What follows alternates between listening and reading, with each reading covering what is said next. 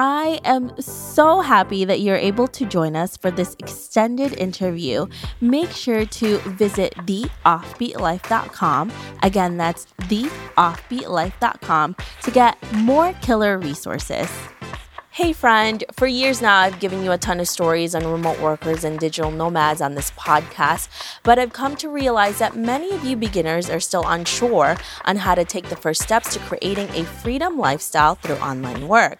Maybe you've been too afraid to take the plunge or just don't feel confident enough to land that online job due to inexperience. Well, I'm excited to announce that I've created a new YouTube series called Trying Remote, where I try a new online job or gig every month month to give you a glimpse of what it takes to land a remote job. So if you need a little boost to try something new or just want to see what it takes to get started, you can go to theoffbeatlife.com slash trying remote Again, you can go to theoffbeatlife.com slash trying remote to find our videos and to subscribe to our new series on YouTube. So please come and join me there so we can uncomfortably grow together. Hey everyone, thank you so much for being here for this extended interview with Robert, where he's going to share with us how to plan an epic travel itinerary. Hi, Robert, how are you? Hi, Debbie. I'm great. Thank you so much for being here and for talking to us about this topic. I'm really excited about it, actually. But before we get to all of your tips and tricks, can you tell us about you and why you live an offbeat life? Yes, so I'm Robert Schrader. I am 37 years old. I was one of the web's original travel bloggers. I started my site Leave Your Daily Hell back in 2009. And I live an offbeat life because I used my blog, and I was the first one of the first people on the internet to use a travel blog to do this, to live a location independent, financially independent life that is guided and powered by my own creativity and talent. And I've escaped the system because of that. And um, my sort of raison d'etre in life has been to continue perpetuating that. So I'm offbeat because um, I'm self powered and continuing to power myself is the goal and meaning of my life. Yeah, and you were one of the OGs in the travel blogging industry. And it's I, honestly, I'm like, it's so incredible to see somebody like you, Robert, who is doing this and paved the way for a lot of travel bloggers and for a lot of people who are in the travel media spectrum of this because I'm sure there's been a lot of changes and there wasn't a lot of resources for you when you started. So, I mean, yeah, it's it's a lot easier now, but then it's also a bit harder, but it's an interesting field to get into and you were ma- you were able to make this sustainable for yourself, which is another thing that is really hard to do in this industry as well. And one of the things that you actually do is you help people plan these epic travel itineraries because you had to do this yourself.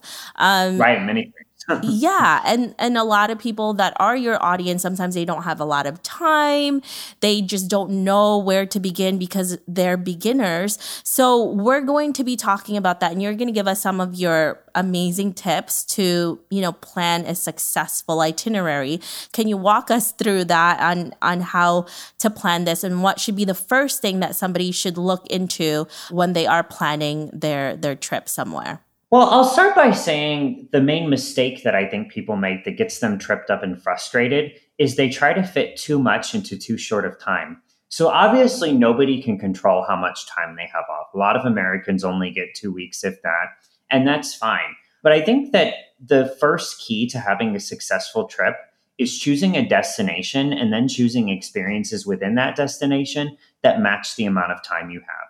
So I think a lot of people, for example, they might think with two weeks that they're going to go take a short Euro trip and they're going to bounce around from London to Paris to Amsterdam to Berlin to Barcelona to Madrid, so on and so forth. And they don't realize that between the time it takes to get to and from Europe and then between those cities and all the things there is to do in those, two, me- two weeks might actually only be enough time to see two or three cities realistically, particularly if you're traveling with a partner or children and and individuals who are going to take more time to get from place to place. And and therefore as well when you're traveling you're going to have a lot more interests you have to attend to. So i think the the first key to really planning an amazing trip is right sizing it. The second key i think is being clear about what your budget is um, and and sort of distributing the amount of money you have evenly around your trip. So what I mean, uh, one way to do that is if you decide that you have an average of 200 US dollars per night for hotels over the course of two weeks, really spending that wisely. That doesn't mean going into every city and saying, okay, I'm only going to look at hotels that cost between 190 and 210 dollars per night. I, I think what it is is realizing that okay, if I'm going to take a Euro trip, then maybe when I'm in London, I'm going to stay in Kensington or Chelsea, and I'm going to get a really nice place, and I'm going to spend three or four hundred dollars a night here, and then maybe realizing, you know what, when I'm in Spain, when I'm in a smaller city or town in Spain, I'm going to stay in a homestay, or I'm going to stay in a hostel, or I'm going to get a really cheap Airbnb and then I'm only going to spend 20 or 30 dollars there and then it all evens out to whatever your budget is. But I think you have to be clear with what your budget is before you begin so that you don't end up biting off more than you can chew and either A coming back in a lot of credit card debt or B having to forego experiences that you really want because you spent that money on something that maybe you did or didn't want to do it, but you ended up executing it because you didn't plan properly and you sort of just fell into it and oof, hundreds of dollars are gone. Yeah, I, I love that tip because most people will just be like, well, this is my budget. This is what I'm going to stick to. It has to be $200 a day with my, you know, what my accommodations. And I love that little trick that you have. It's like, okay, this, this place may need more money in some place i don't care where where i stay. Sometimes you're just there to stay in the hotel anyways. You don't you don't care where it is or you know what location you're in. I love that i love that tip. Now what about the type of destinations that that you actually choose? How do you begin that? Because there's obviously it's the entire world right? How do you even choose? There's too many. Well i would say for me as a travel blogger, obviously there I sort of have two pools that I choose from. And the first pool is quite depleted now because I think when I first started traveling, I had a big bucket list of places I wanted to go. And now I haven't been everywhere I wanted to go. I haven't been to Antarctica. I haven't been to Pakistan. Um, I haven't been to a number of places, but I think that the first strategy I had for many years was just sort of country counting. It was just like, okay, I want to backpack through South America. I want to go on a safari in East Africa. Like I want to go to Australia and New Zealand and see wallabies and kangaroos and and glaciers and whatever. And I think that that was initially how I approached traveling. Now I would say there are two different ways. So as unsexy as this is, one of the ways I approach traveling is I think, okay, where do other people want to go? Where are people searching? Where can I go and bolster my expertise and and therefore create content that's going to draw people to my site. That's one way that I decide these days. Another way, now that I've been at least one time to most places that I wanted to visit, is going back to places and exploring them more deeply. Because I think that that what I've realized over the years is although I found something wonderful in every country that I visited, some places just hit me more. You know, before I lived in Thailand, so I lived in Thailand many years ago, I had probably visited 10 or 15 times. You know, I've been to Japan over 30 times and also lived there. And I think that that as I get older, I think just as getting older, I think a lot is is enjoying the finer things in life. Mm-hmm. Going back to different countries and having different experiences and seeing different cities, eating different things, meeting different people. That's as exciting as going somewhere you've never been before. You're from the Philippines originally, and um, I uh, have only actually been there once. Before COVID, I was planning to go back and take a very in depth second trip there. And that's a place that I really want to go and explore more. So I think that, that again, in the beginning, I would look more to my bucket list, but now it's more about either going where people want to go so that I can write about it or digging deeper into places that I've already been. Yeah, and you're right. Every stage in your life, you travel differently. So, what country you went to in your 20s is going to be completely different experience when you're there in your 30s and 40s even and also maybe your budget is different you know? You're yeah, not going to be hopefully. staying hopefully in the same places because i remembered you know i still do this now but when you haven't gone to a lot of different places you don't have a lot of budget. What i used to do when i was younger too and i and i still do it now is just like what's the cheapest flight to anywhere? Okay yeah, well, that, and that's, and that's a good it. strategy. I mean, Sky cer- certain tools like Skyscanner even yeah. has a thing where you can um, do US to anywhere Mhm. and it'll just tell you the price of everywhere in the world and you can sort it by whatever's cheaper. That's totally cool. And I think, especially in this era of inflation, sometimes people have to do that because yeah. maybe the flight to the place they want to go is just totally out of reach to them. So that's a really smart strategy, too. I love that. So, is there any other tips and tricks, or you know, maybe like a magic trick that you secret sauce you have for us for, I, don't, building? I don't think there's a magic trick, but what I do when I'm planning itineraries for other people is I always err on the side of planning too much rather than too little. Because the thing is, you can always wake up one day. So if you're in Japan and you're in Osaka, and in the morning you're supposed to go to Osaka Castle and the Osaka Museum of History, which offers a really good view of the castle with the skyscrapers behind it.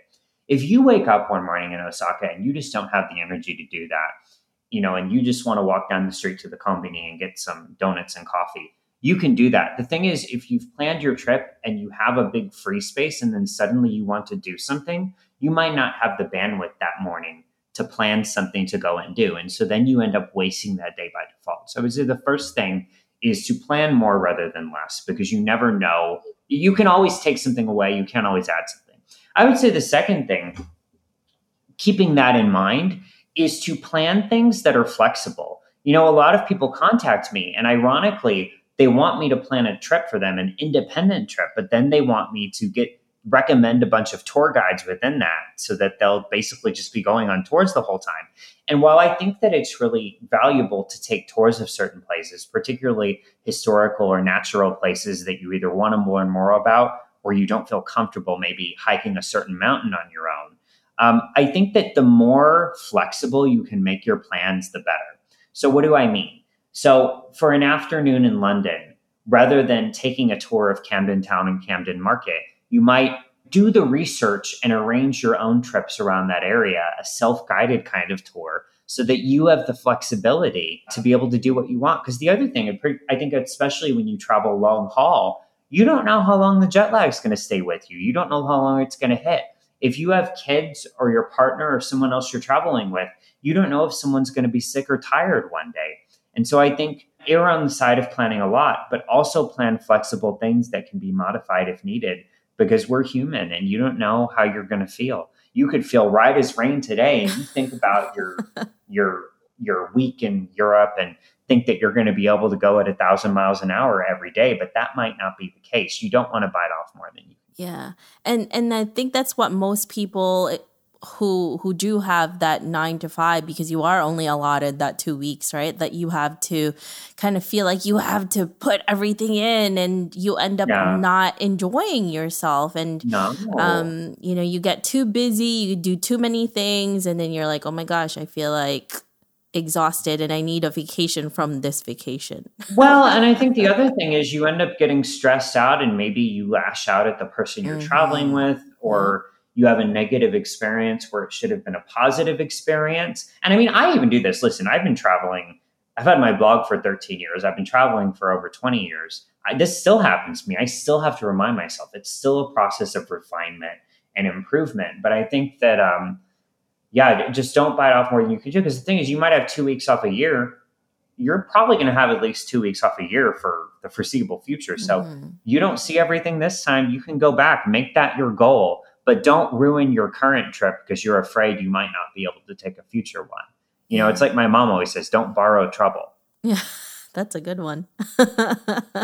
yeah, and you have to also take the time to enjoy what you're actually doing because if you're constantly thinking about the next thing, the next thing, you're going to miss out. And for me, I, this is why I love just like choosing a place and just staying in that one place and just really seeing everything in that area and um, I love renting out like an apartment and feeling at home and just doing things at leisure. Maybe because I'm getting older too. Because when I was younger, that's how I used to travel. I'm like, I got to do this, I got to do that. Oh yeah, different different hostel every night, different place every day. Yeah. That's totally true. I, I think that that you have to be present, and you also, even if you have a very busy day, which I frequently do because I'm creating content, yeah, you have to leave space for magic. yeah, You have to have enough space in your day that if you are walking down a street in Tokyo, and you see something interesting down a side street that you can say, yes, I'm going to, mm-hmm. I'm going to be that dog that sees the ball and I'm going to chase the ball because that's where the magic of travel is. Yeah. You know, um, so a little bit of a personal story. I was back in Thailand uh, in January, February, and March. I used to live there, but I still go back all the time. And this was my first trip there after COVID.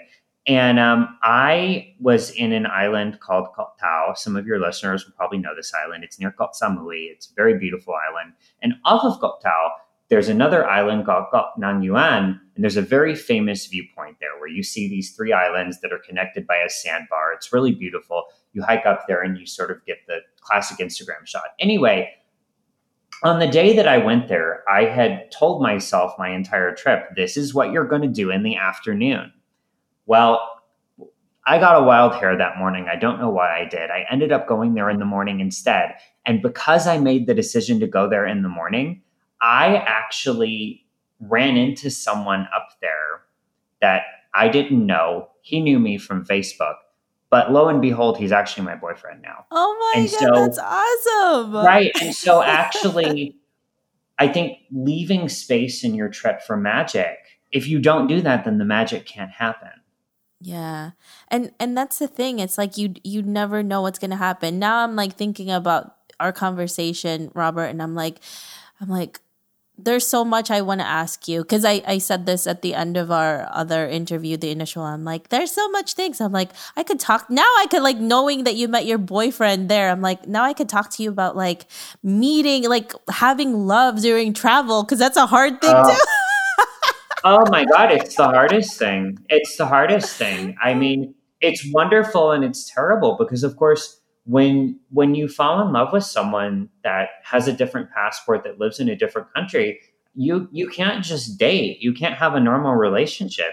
You like everything has to go faster. And then if you want to take it to the next level it suddenly becomes an issue of laws and immigration. It's it's very complicated and uh, it's wonderful. What i do think is good about travel love though is that I think when you expand your dating pool to the entire world, you really then have a chance to meet someone who is really your speed. Because, you know, if you live in New York City, you know, then then maybe you have a really great and exciting dating pool and you can meet anyone. But a lot of people, you know, I'm from St. Louis originally, and St. Louis is a, a great place to raise a family. It's an easy Midwestern city, but like yeah you're especially if you're still single in your 30s like I was before I met my boyfriend, you're not going to meet a lot of super exciting single people here. Yeah. That's fine. They're they're nice people, they're good people, but I think that when you're when you're traveling, the good thing is you have a much larger dating pool and you can you can really have these magical moments, but I think the difficulty is then transposing that magic into a functional relationship which I mean, that's really hard to do even when you're just dating someone in your own city, right? It's really easy to fall in love with someone. It's really easy to be attracted to someone. Being partners is really hard.